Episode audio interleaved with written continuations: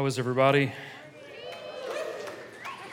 Okay, so thanks. Thanks for the cat call. Um, so last week at the nine, and I'm not trying to pick on them. I love the nine o'clockers, but I was like, "Hey, how is everyone?" And it was, I mean, it was like dead silent.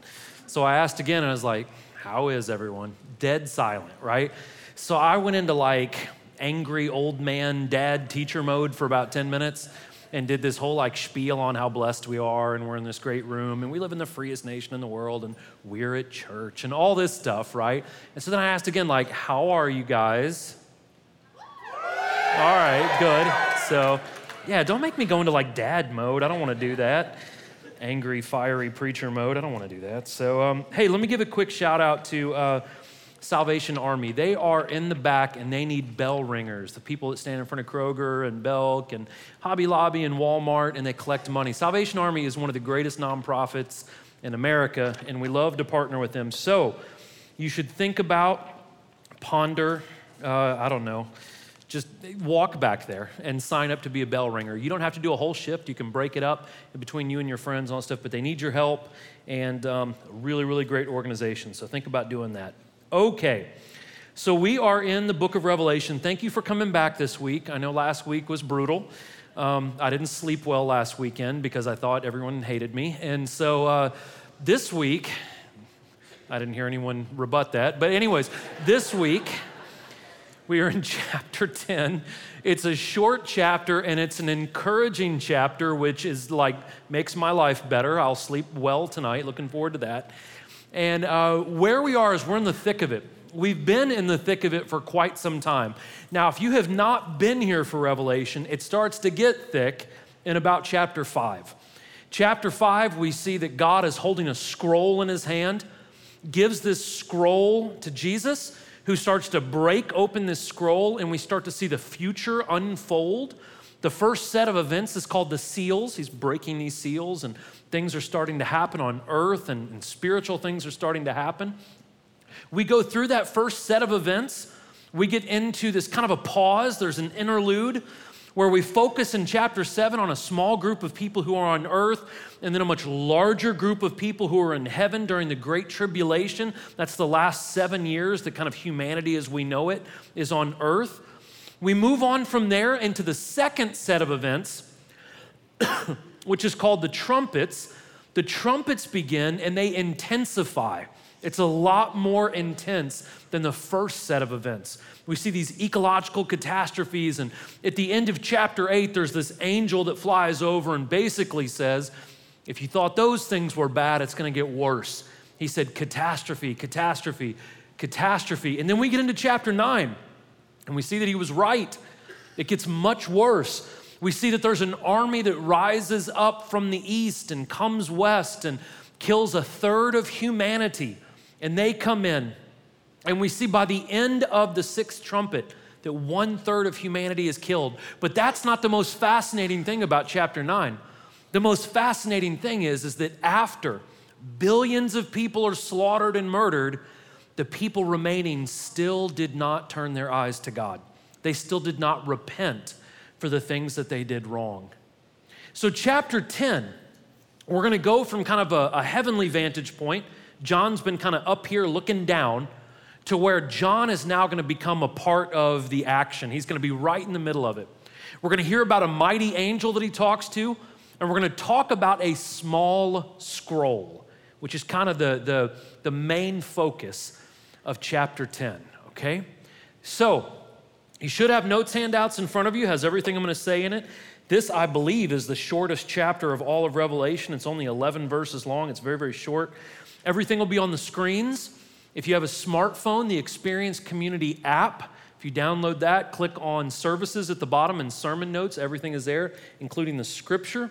And if you have a Bible, we're in the very last book of the Bible, and we're in the 10th chapter, okay? So I think we should be in good shape, all right? So let me pray. We will get into chapter 10. And again, hopefully you will be encouraged by this, all right? Lord Jesus, God, we love you. Lord, we thank you, God. Thank you, Lord, for everyone in this room. Thank you, God, uh, that we can come into this place, that we can hear your word, that we can laugh together and we can get serious together, God, and, and we can reflect on what your word says and not just hear it, but Lord, that we can go out and do it. Father, we pray that you bless every church in our community. Pray that you bless all the great nonprofits in our community, Lord. Specifically, we want to pray for Salvation Army and all the wonderful things they do this time of year, God, not just in our city, but all over the nation. And Father, Lord, we just pray that everything we do today honors you and that we grow from it and that you're proud of what we're doing, Lord. We love you. We thank you and we praise you, God, in Jesus' name. Amen. All right, I'm going to read a little bit. I'm going to do my best to break it down. Okay, here we go. Then I saw another mighty angel coming down from heaven, wrapped in a cloud with a rainbow over his head. His face was like the sun, his legs were like pillars of fire, and he held a little scroll opened in his hand. He put his right foot on the sea and his left foot on the land, and he called out with a loud voice like a roaring lion. When he cried out, the seven thunders raised their voices, and when the seven thunders spoke, I was about to write, but I heard a voice from heaven saying, Seal up what the seven thunders have said, and do not write it down. So, like I said before, if you have been with us for the book of Revelation, or if you haven't, the first kind of chapters four through nine are really John speaking from, from up here looking down on everything, except for chapter seven. Now, in chapter 10, we see that John is on earth and he's not just a spectator of what's happening, he's right in the middle of the action. So, chapter 10 is very John focused. We're really going to focus in on the author of the book of Revelation. Now, what John is doing in chapter 10 is he is going to be accepting his role as a prophet, accepting his role as the guy who is going to deliver this revelation from Jesus, okay? That's kind of the thesis of this chapter. Now, like before the seventh seal, if you were with us during the seals, we covered the first six seals events, then there was a pause, and then the seventh seal. We're seeing again, we cover the first six trumpets, there's a pause, and then there is this seventh trumpet. This kind of gives a little bit more evidence that that seventh event of these three different series of events is the same the seals, the trumpets, and the bowls. The seventh event is the same. Now, like I said, chapter 10 is an interlude, it's a pause, it's a break. And the whole chapter is essentially about John's and our responsibility to communicate the gospel, the message about Jesus, to non believers. So, chapter 10 calls John, that's in our past, right? That happened a couple of thousand years ago. Chapter 11, that we'll hit next week, calls some prophets that will be the last prophets to communicate the gospel before Jesus comes back. That's our future. And everything in between is us. It is our responsibility to teach this word, to talk to people about Jesus. We are the in between. So, as John is on earth, he sees this mighty angel come down, and we get one of the most descriptive accounts of angels in the entire Bible. The first thing he says, he says this angel is wrapped up in a cloud. If you translate that literally, it means that the angel looked like the atmosphere, like the sky. Now, what that symbolizes is it symbolizes that God's presence was with this angel, okay? God was with this angel. It says that there was a rainbow over his head. Now, more than likely, this is the same kind of rainbow that we see in Revelation chapter 4, an emerald rainbow, different shades of green. Now, we talked about that that symbolizes mercy. Rainbows also biblically symbolize integrity or a promise, okay? So this angel comes down, and we know that he's trustworthy because of this rainbow said that his face was like the sun. This is how Jesus looked in Revelation chapter 1. That doesn't mean this is Jesus, it just means that there was a brilliance, a radiance that came off this angel. What I think is the most fascinating part of the description is it said that the angel's legs were like pillars of fire. If you go back to Exodus chapter 13, the, the, the Jewish people, the children of Israel, when they came out of the promised land on their way, I'm sorry, when they came out of Egypt on the way to the promised land, it says at night that they followed pillars of fire. Were, were these angels leading them through the wilderness? I, I, don't know, but I think that's really, really interesting. It's also interesting that I have fire tattooed on my leg and you know, kind of alludes that I'm kind of angelic as well. Anyways, it says that this angel, or, or I was just a dummy, right, for getting big flames on my legs. Anyways, the angel comes down. says that he puts his right foot on the sea and his left foot on the land.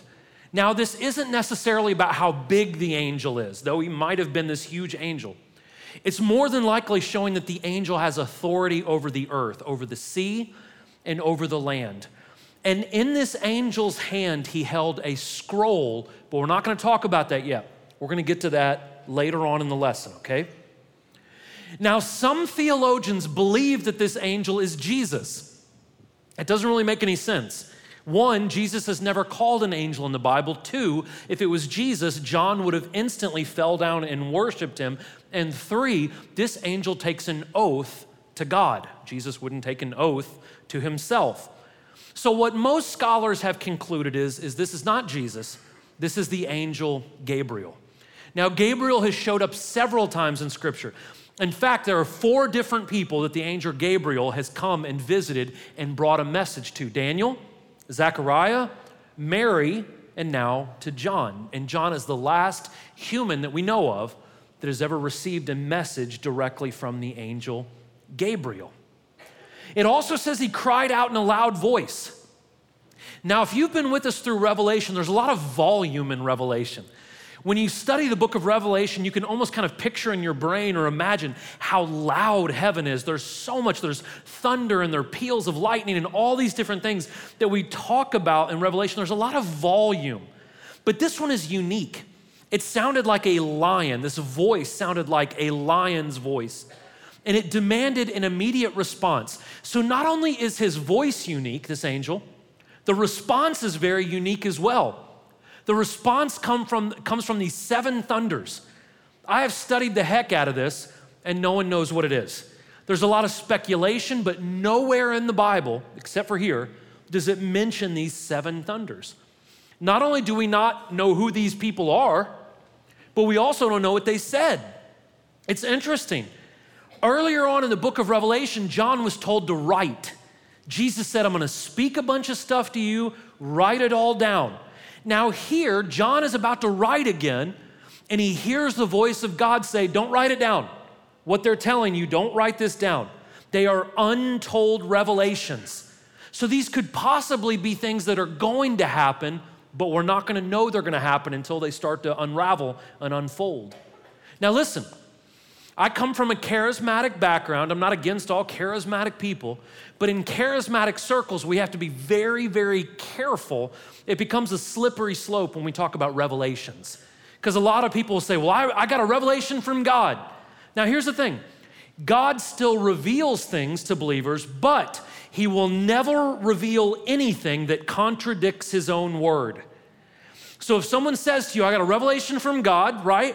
If a 14 year old kid comes out of the woods and says, I just got a revelation from an angel of light about a new New Testament, that's called Mormonism, by the way. Whenever there is a revelation that contradicts the Bible, it might be a revelation, but it's not from God. So at the very end of the book of Revelation, it says, Do not add to this book. So when a 14 year old kid adds a completely New Testament to the New Testament, you know that's not of God. You shouldn't follow that. In Galatians 1 8, it says, Any kind of gospel besides the one that I'm teaching, Paul says, is from demons, it's from hell. Okay? So if anyone has a revelation, you have to go to the Word and make sure that it lines up with the Word of God. Now, my friend David Pawson, he's not really my friend, I've never met him, but I like him a lot and I think we would be friends. the theologian David Pawson believes that these seven thunders are telling John what God could do to, to, to further try to get their attention, but he's not going to do. Now, this is important. What that means is David Pawson believes that these voices are saying to John, I could do more ecological disasters, we could do more plagues, we could have more wars, all these things, but I'm choosing not to do that because God's last ditch effort is going to come from a very unlikely source. Going to come from people. But we'll get to that later, okay? I'll get to that a little bit later in this lesson. So then the angel that I had seen standing on the sea and on the land raised his right hand in heaven. He swore by the one who lives forever and ever, who created heaven and what is in it, the earth and what is in it, and the sea and what is in it. There will no longer be a delay, but in the days when the seventh angel will blow his trumpet, then the mystery of God will be completed as he announced to his servants, the prophets. So, what happens is this the fact that the angel comes down and stands on the sea and the land, that must have got John's attention. He mentions it three times. He must have been very impressed by this. He was also impressed that this angel comes down, raises his right hand, and swears an oath to God.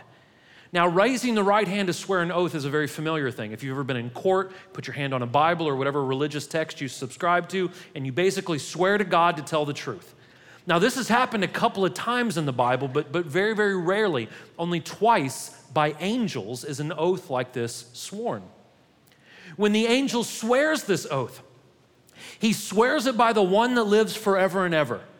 Now, this kind of gives us the illusion, if you were here for chapter four of Revelation, if you weren't here, you should go back and read that chapter, one of the best in the entire Bible. But we think about the throne room of God.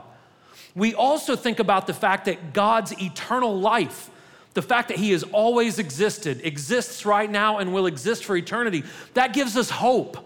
We follow the God that created all things. That leads to the second part. He created the heavens, He created the earth, He created the sea. So, not only the fact that God has always been here, but that God has eternal power, that gives us comfort. It is worth swearing an oath to this God. Now, the oath that he swears, he says, there will no longer be a delay. What the angel is swearing to is he is answering the question that mankind has always been asking ever since we've been created when is it going to come to an end? When is all of this going to end? Jesus' disciples even asked this question. In Matthew chapter 24, they pull Jesus aside and they say, Hey, when are you going to come back? And Jesus talked about a lot of the stuff that we've been covering in Revelation. The answer to the question, when is he going to come back, is kind of ambiguous. It's clear, but also ambiguous. He says, In the days of when the seventh angel will blow his trumpet, then the mystery of God will be completed. Basically, he's saying, when the seventh trumpet blows, it's done. No more time to change, no more time to think about what you've done with your life, no time to repent. God is coming back. Now, here's what's fascinating Christians shouldn't be shocked by this. In fact, the angel says that this isn't new news. The prophets of God have been receiving the message that God is coming back for thousands and thousands of years.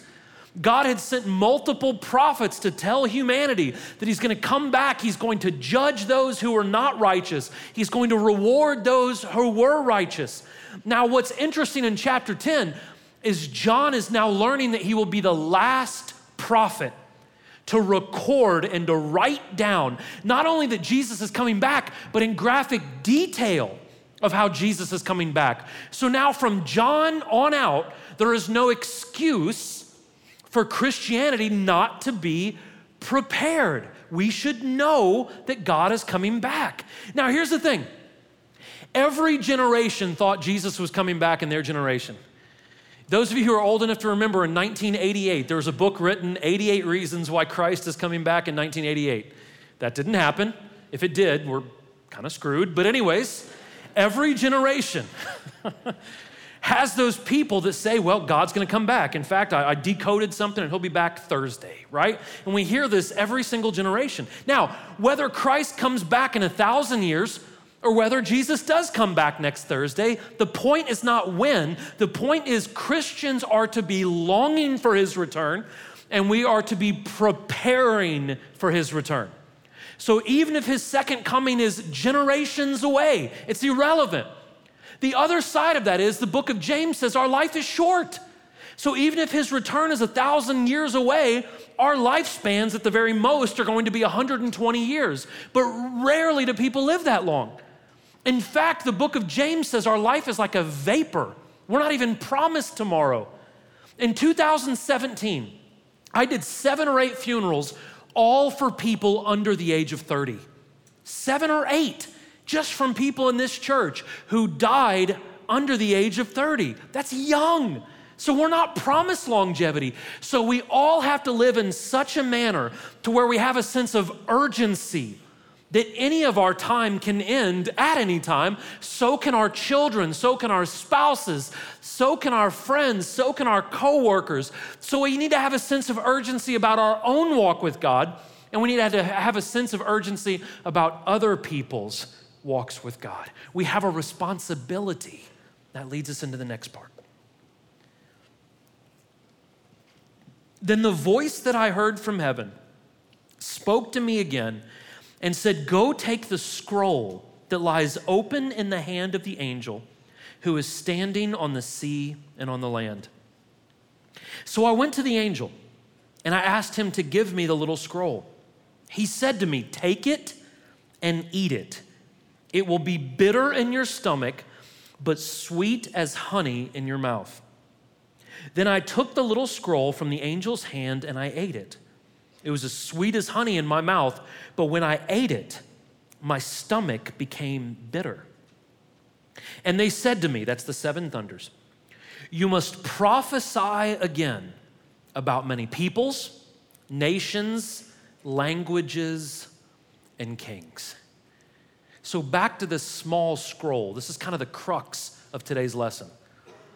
The same voice that John heard in verse 4 now tells him to go up to the angel and take the scroll. Now, this is not the same scroll that we talked about that Jesus took. The scroll in chapter 5 is rolled up and sealed, and only Jesus is worthy to comprehend it, and only Jesus is worthy to open it. Now, this scroll is small, and it's already open, and it's offered to John, which means that John can comprehend what it says, that he can take it, that it's for him, okay? And it's open so he can understand it. Now, what we see here is this the way that revelations have come to humanity through the Bible are like this you have God to Jesus, Jesus to the angels. The angels then deliver these revelations to prophets, apostles, leaders, and then they lead these to the general public. Now, that doesn't mean like pastors like me receive everything from angels. I've never had an angel come by my office and be like, hey, Pastor, I got that scroll for you to eat. That's never happened to me. God tells me things, I communicate it to my church. This is talking about prophetic revelations in the Bible. This is how these prophets received this information and delivered it to the general public. So as John walks over to the angel, he asks the angel for the scroll. Can I have the scroll? And then John is told to eat the scroll, consume it. But he's warned. He says, once you eat it, John, it's going to be really sweet at first, but when it gets into your stomach, it's going to be very, very bitter. Now, listen, John is not literally eating a scroll. This is a play on words. Like when we say uh, chew on this or meditate on this or think about that. What this was is the scroll represented John's responsibility, his mission that God wanted him to do. And the angel is saying, think about this, meditate on this, digest this. Similar things were written in the book of Psalms. David in Psalm 19 and Psalm 119. He kind of associates meditating on God and thinking about our mission that we're supposed to do for God. He kind of associates that as eating honey.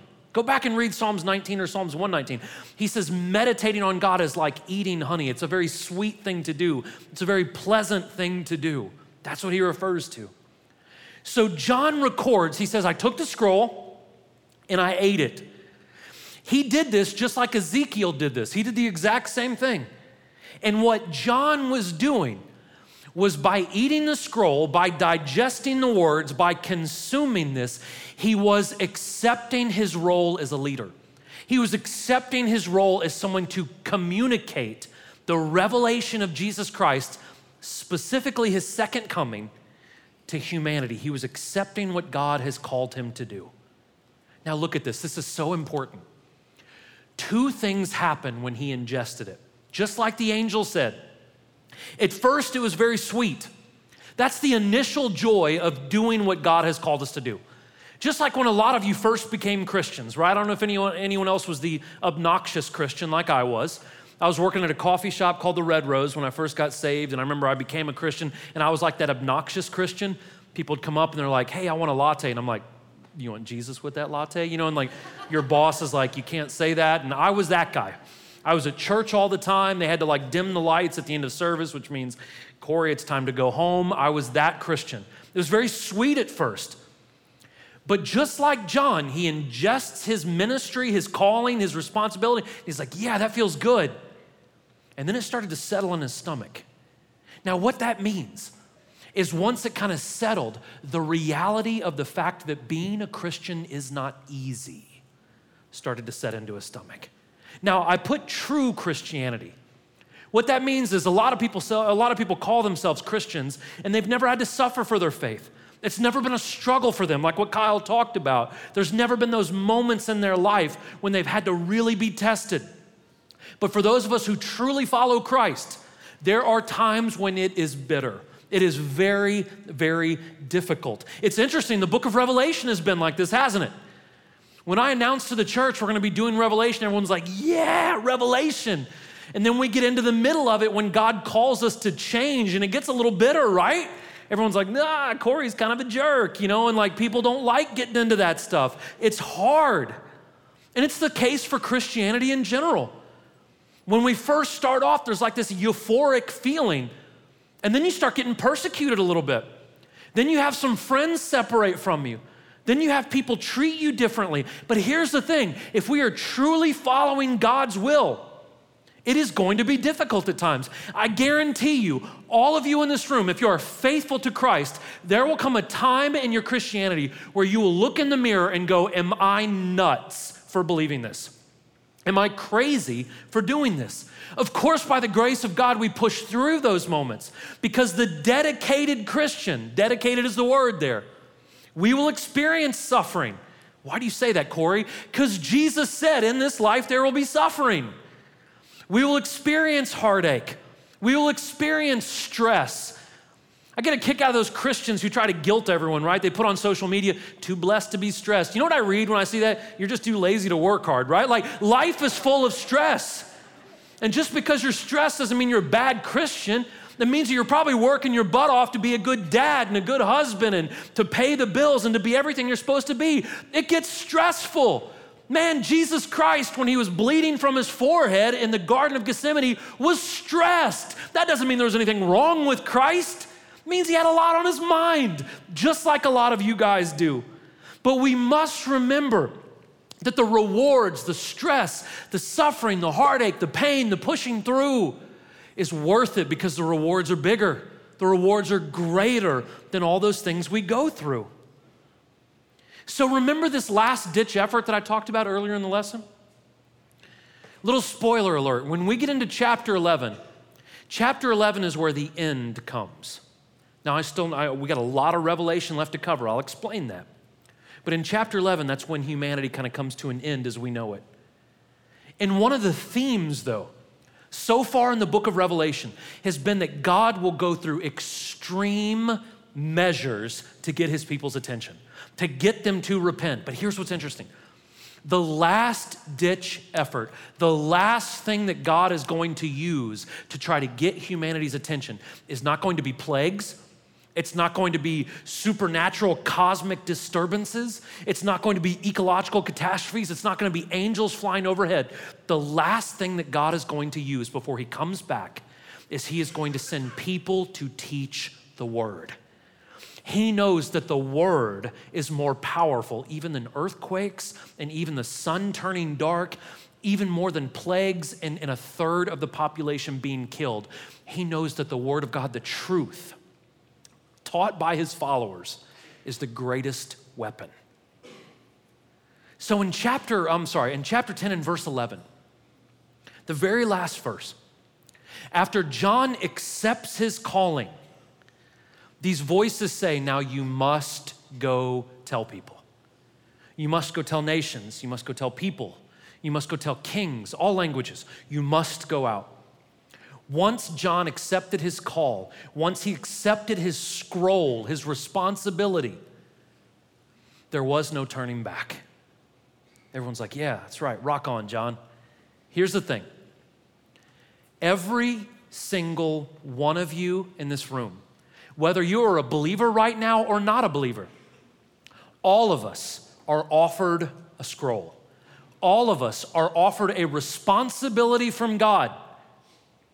That responsibility that all of us are offered, where God metaphorically holds out his hand with something that you can comprehend, you can digest, and that you are able to accomplish with his grace and his help and his spirit. He offers it to all of us. And that responsibility is not only to live out our faith, listen to me so carefully, not just to live it out, but we are to communicate and tell people about Jesus. I know we live in a culture right now where no one wants to offend everyone, right? Well, Corey, I don't want to offend anyone by talking about Jesus. Look, everyone's already offended already, right? We're offended about everything. Might as well jump in the mix and throw Jesus in there, right? And so everyone says, well, I, I just, I don't want to, I don't want to beat people over. The, you're not beating people over the head. If your friend at work's marriage is falling apart and you know the Holy Spirit of God can save it, you're doing them a disservice by not telling them about Jesus. If someone is suicidal because they're drowning in depression and you just don't want to offend, listen, oh boy, I almost used a word that I shouldn't. I would rather make you very mad you can substitute whatever word I would have thrown in there. I would, I would rather make you very, very mad at me, and then eventually that seed take root in your mind and save your soul. I would rather you be mad at me than you love me and you go to hell. That's just me. So listen, listen, all throughout the New Testament, they weren't just told to live it, they were told to speak it and communicate it. So, whenever we get this whole thing, well, I don't want to offend, guys, I'm not asking you to run into the office with a King James Bible and just beat someone to death next to you. I'm not asking you to do that. You'll go to jail for that, right? I'm just asking you to build a relationship with people, and when the time is right, you need to communicate what has changed your life because it will change their life as well. Now, where does this start? It starts in your home. Listen, I'm not against people, I'm, I'm not against people praying in school. It's wonderful if people want to pray in school. But let me just be like that guy. It is not the public school system's job to pray with your kids. Parents, it is your job. Instead of everyone barking about your teacher praying for your kid all the time, maybe you should pray that kid up before they go to school, right? So we're constantly in this world trying to pass the buck to someone else. But if you're a parent in this place, your child is no one's responsibility except for yours. It's no one else's. I don't even want the public school system teaching my kid theology. I want to teach my kid theology. I want to be the one to lead them and guide them and make them into the person that they're supposed to be because that's what parents are supposed to do. It starts in the home. A good marriage starts in the home, good relationships start in the home. It doesn't stay there though. Our responsibility, responsibility goes out to our friends. If you truly love people, you will share with them the good news. It extends out to your workplace. Now, again, am I, am, am I advocating for you to go in and just start barking scripture at people? No, no, no, no, no. But maybe buy your office, you know, a dozen donuts and bring them some coffee. Don't buy our office donuts. I'm, there's like a conspiracy to get me fat or something. Bring me carrots or something, not donuts. Take your office donuts, take them coffee, let people know that you love them and care about them. Ask people out to lunch, ask people into your home. Go the extra mile. It should extend out to your microcosm the gym you go to, the, the coffee shop you go to, the grocery store, whatever that world looks like. People think it's just because I'm obsessive compulsive, but I actually have a plan with this. I go to the same coffee shops every week. I go to the same grocery store. I go through the same line at the same grocery store all the time. That's so I can get to know people. That's so I can start to memorize their name. Man, you freak people out when you call them by their name, right? Hey, Steve, you doing all right? Oh my God, yes, I'm good. It's like they don't know how to handle niceness anymore. I love it. Learn people's names, go out of your way, affect your microcosm. We also have a responsibility to our city. We don't bring organizations like Salvation Army and make a video just so we can pat ourselves on the back. We do that because it is Christianity's responsibility to change the city. The local church is the hope of the city. It is the hope of the community. And we must positively impact our city. We must positively impact our nation. Five years ago, when this church started giving a pretty good chunk of change to a bunch of churches up in New England, that's because we have a responsibility to our brothers and sisters in an area where Christianity is failing. We have a responsibility to help them. We're all on the same team. And it's not just a financial thing. We sent uh, someone up a couple of years ago to, to Massachusetts to be a worship leader. We're sending a young man, Jordan, that comes to church here, up to Burlington, Vermont, and he's going to live there for a year and do student ministry up there and help them. It's us getting their backs and helping them. We're also called to help the earth, right? I can't wait to tell you all the great things we're doing in Uganda in 2019 and El Salvador. And I just got a hold of a pastor in Stockholm, Sweden, the least churched city in the, in, in, in the entire world. The least, it's 2 million people, and the biggest church in Stockholm is 500 people. And I got a hold of that pastor, and I started talking with that pastor and seeing what our church can do for people in the least churched area in the world. It's our responsibility. Now, listen, is that difficult? The most emphatic yes I can possibly tell you. Listen, if you fall in love with Christ and if you fall in love with people, people will break your heart a thousand times over. I can't tell you how many knives I've had to pull out of my back since I've been a pastor at this church. People will hurt you, they will talk about you, they will gossip about you, they will be awful. But we have to know that that one marriage that is saved is worth it, that that one person that accepts Christ is worth it. That those, that those families that are restored are worth it. That the people that we pull out of poverty, it's worth it. These things are worth the pain, it's worth the heartache. Here's the thing though we'll get to this next week.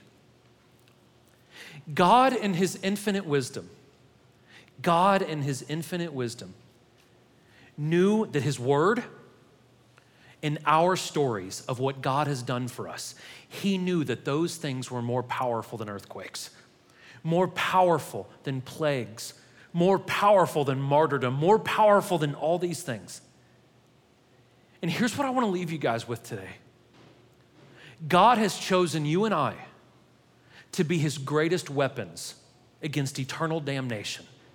He has chosen you and I to be his greatest weapons to fight against evil. He has chosen us to be his vessels, the ones that hold the key to unlock salvation and hope and change and restoration. That's us. In Matthew chapter 5, Jesus looks at his followers now, there's a time between the Old and New Testament where God didn't speak to humanity. There was no new revelations from God for 400 plus years. Jesus is born. He's 30 years old. He's about to start his ministry. And the first sermon he ever teaches, look at what he says. It's in Matthew chapter 5. He looks at his followers and he blows their minds. He says, You're the salt. He looked at his followers and he said, You are the people that will make life worth living on planet Earth. He takes it up a notch and he says, You are the light.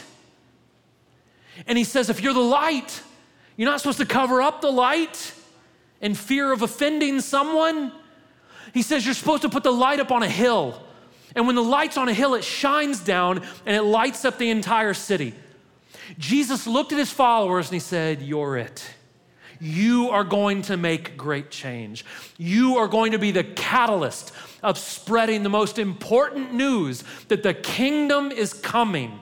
You are the ones responsible for doing this. But he doesn't leave them there because you and I know we're going to mess it up, right? That we're going to be weak, that we're incapable, that we're not strong enough to do this. So he doesn't leave us there. At the very end of the Gospel of Matthew, as he's ascending up into heaven in a cloud, he looks at his followers and he says, Go out, change the world around you. But he doesn't, he doesn't leave them there either. And he says, I am with you. I am with you until the ends of the age, which means He fills us with His Spirit and He gives us the ability to be the fathers and mothers that we need to be. He gives us the abilities to be the educators and people in the workforce that we need to be. He gives us the ability to spread the good news to all corners of the earth, to all, all kinds of people, all languages and tongues and colors and socioeconomic status, and regardless of their mistakes and regardless of our mistakes, that when we're weak, He steps up and He is strong despite us. And He looks at you and He looks at me and He says, I trust you to change people's worlds. That's you. That's me. Now, what is the chasm between that? It is you and I accepting our responsibility. Listen, will it be hard?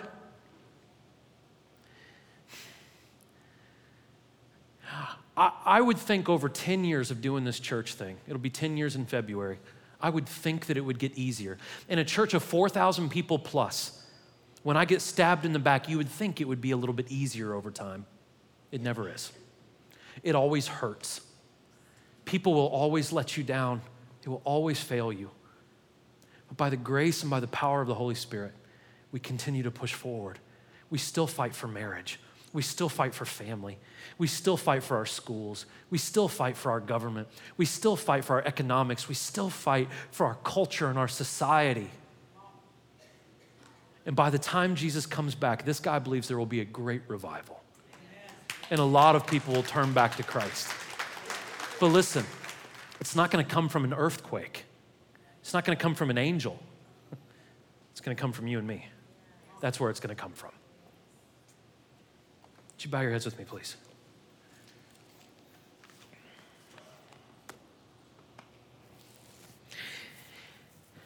Hey, listen, I'm going to do something just a little different today.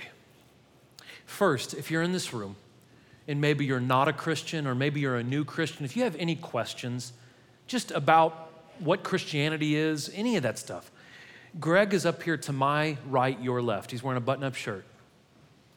Come up and if you have any questions, come up here and talk to Greg. He's one of the pastors here. He can help you, he can point you in the right direction. He may not know everything, but he, but he knows a lot. And so come up here and talk to him. Now, here's what's a little different this week. Everyone who has a prayer request, you are more than welcome to come up to the front, and there will be people on the left and right, men and women, that'll pray with you. Everyone's welcome to do that. But here's something I want to ask. If you are in this room and you have maybe a fear of the responsibility that God is asking you to do. For some of you, it may be to get your marriage together, your family together. For some of you, it may be a legitimate call. Maybe you feel called to do something, to, to preach or to teach or to lead. Maybe you just feel called to pray more for your school or for your friends or reach out to your workplace, whatever the responsibility is that you feel like God is presenting you why don't you come up here and let some people agree with you, bind with you, pray with you, and say, We're going to tackle this together. We're, gonna, we're, we're, we're a team here. Let's pray for courage. Let's pray for strength. Let's pray for opportunity. The last thing is there's communion all the way around you. Everyone is welcome to take communion. It's the body and blood of Jesus Christ. It's a reminder that God is always with us. He died for us. He loves us. He sent His Spirit to fill us, to not leave us alone. Everyone is welcome to take communion as long as you ask Jesus Christ to forgive you of your sins. Let me pray for you. Lord, I love you. Father, I don't know where the people in this room are, God. I don't know what responsibility that maybe they've slacked on, or maybe that they've totally ignored, or, or maybe they've accepted it, but they're scared. God, whatever that responsibility is, Lord, I pray that you give them strength. I pray that you give them boldness to approach you with any questions or help that they need. I pray that you strengthen us, God. I pray that you give us courage, Lord. Lord, bless our schools. Bless our local government, God. Bless our workplace. Bless our families and our marriages, God. Bless the single people in this place, God. Lord, let us be the salt. And Lord, let us be the light that's not ashamed to be bright. Father, we love you. We lift you up. I pray blessings over everyone in this room, God. In Jesus' name, amen. And I love you guys so much. You're welcome to help yourself.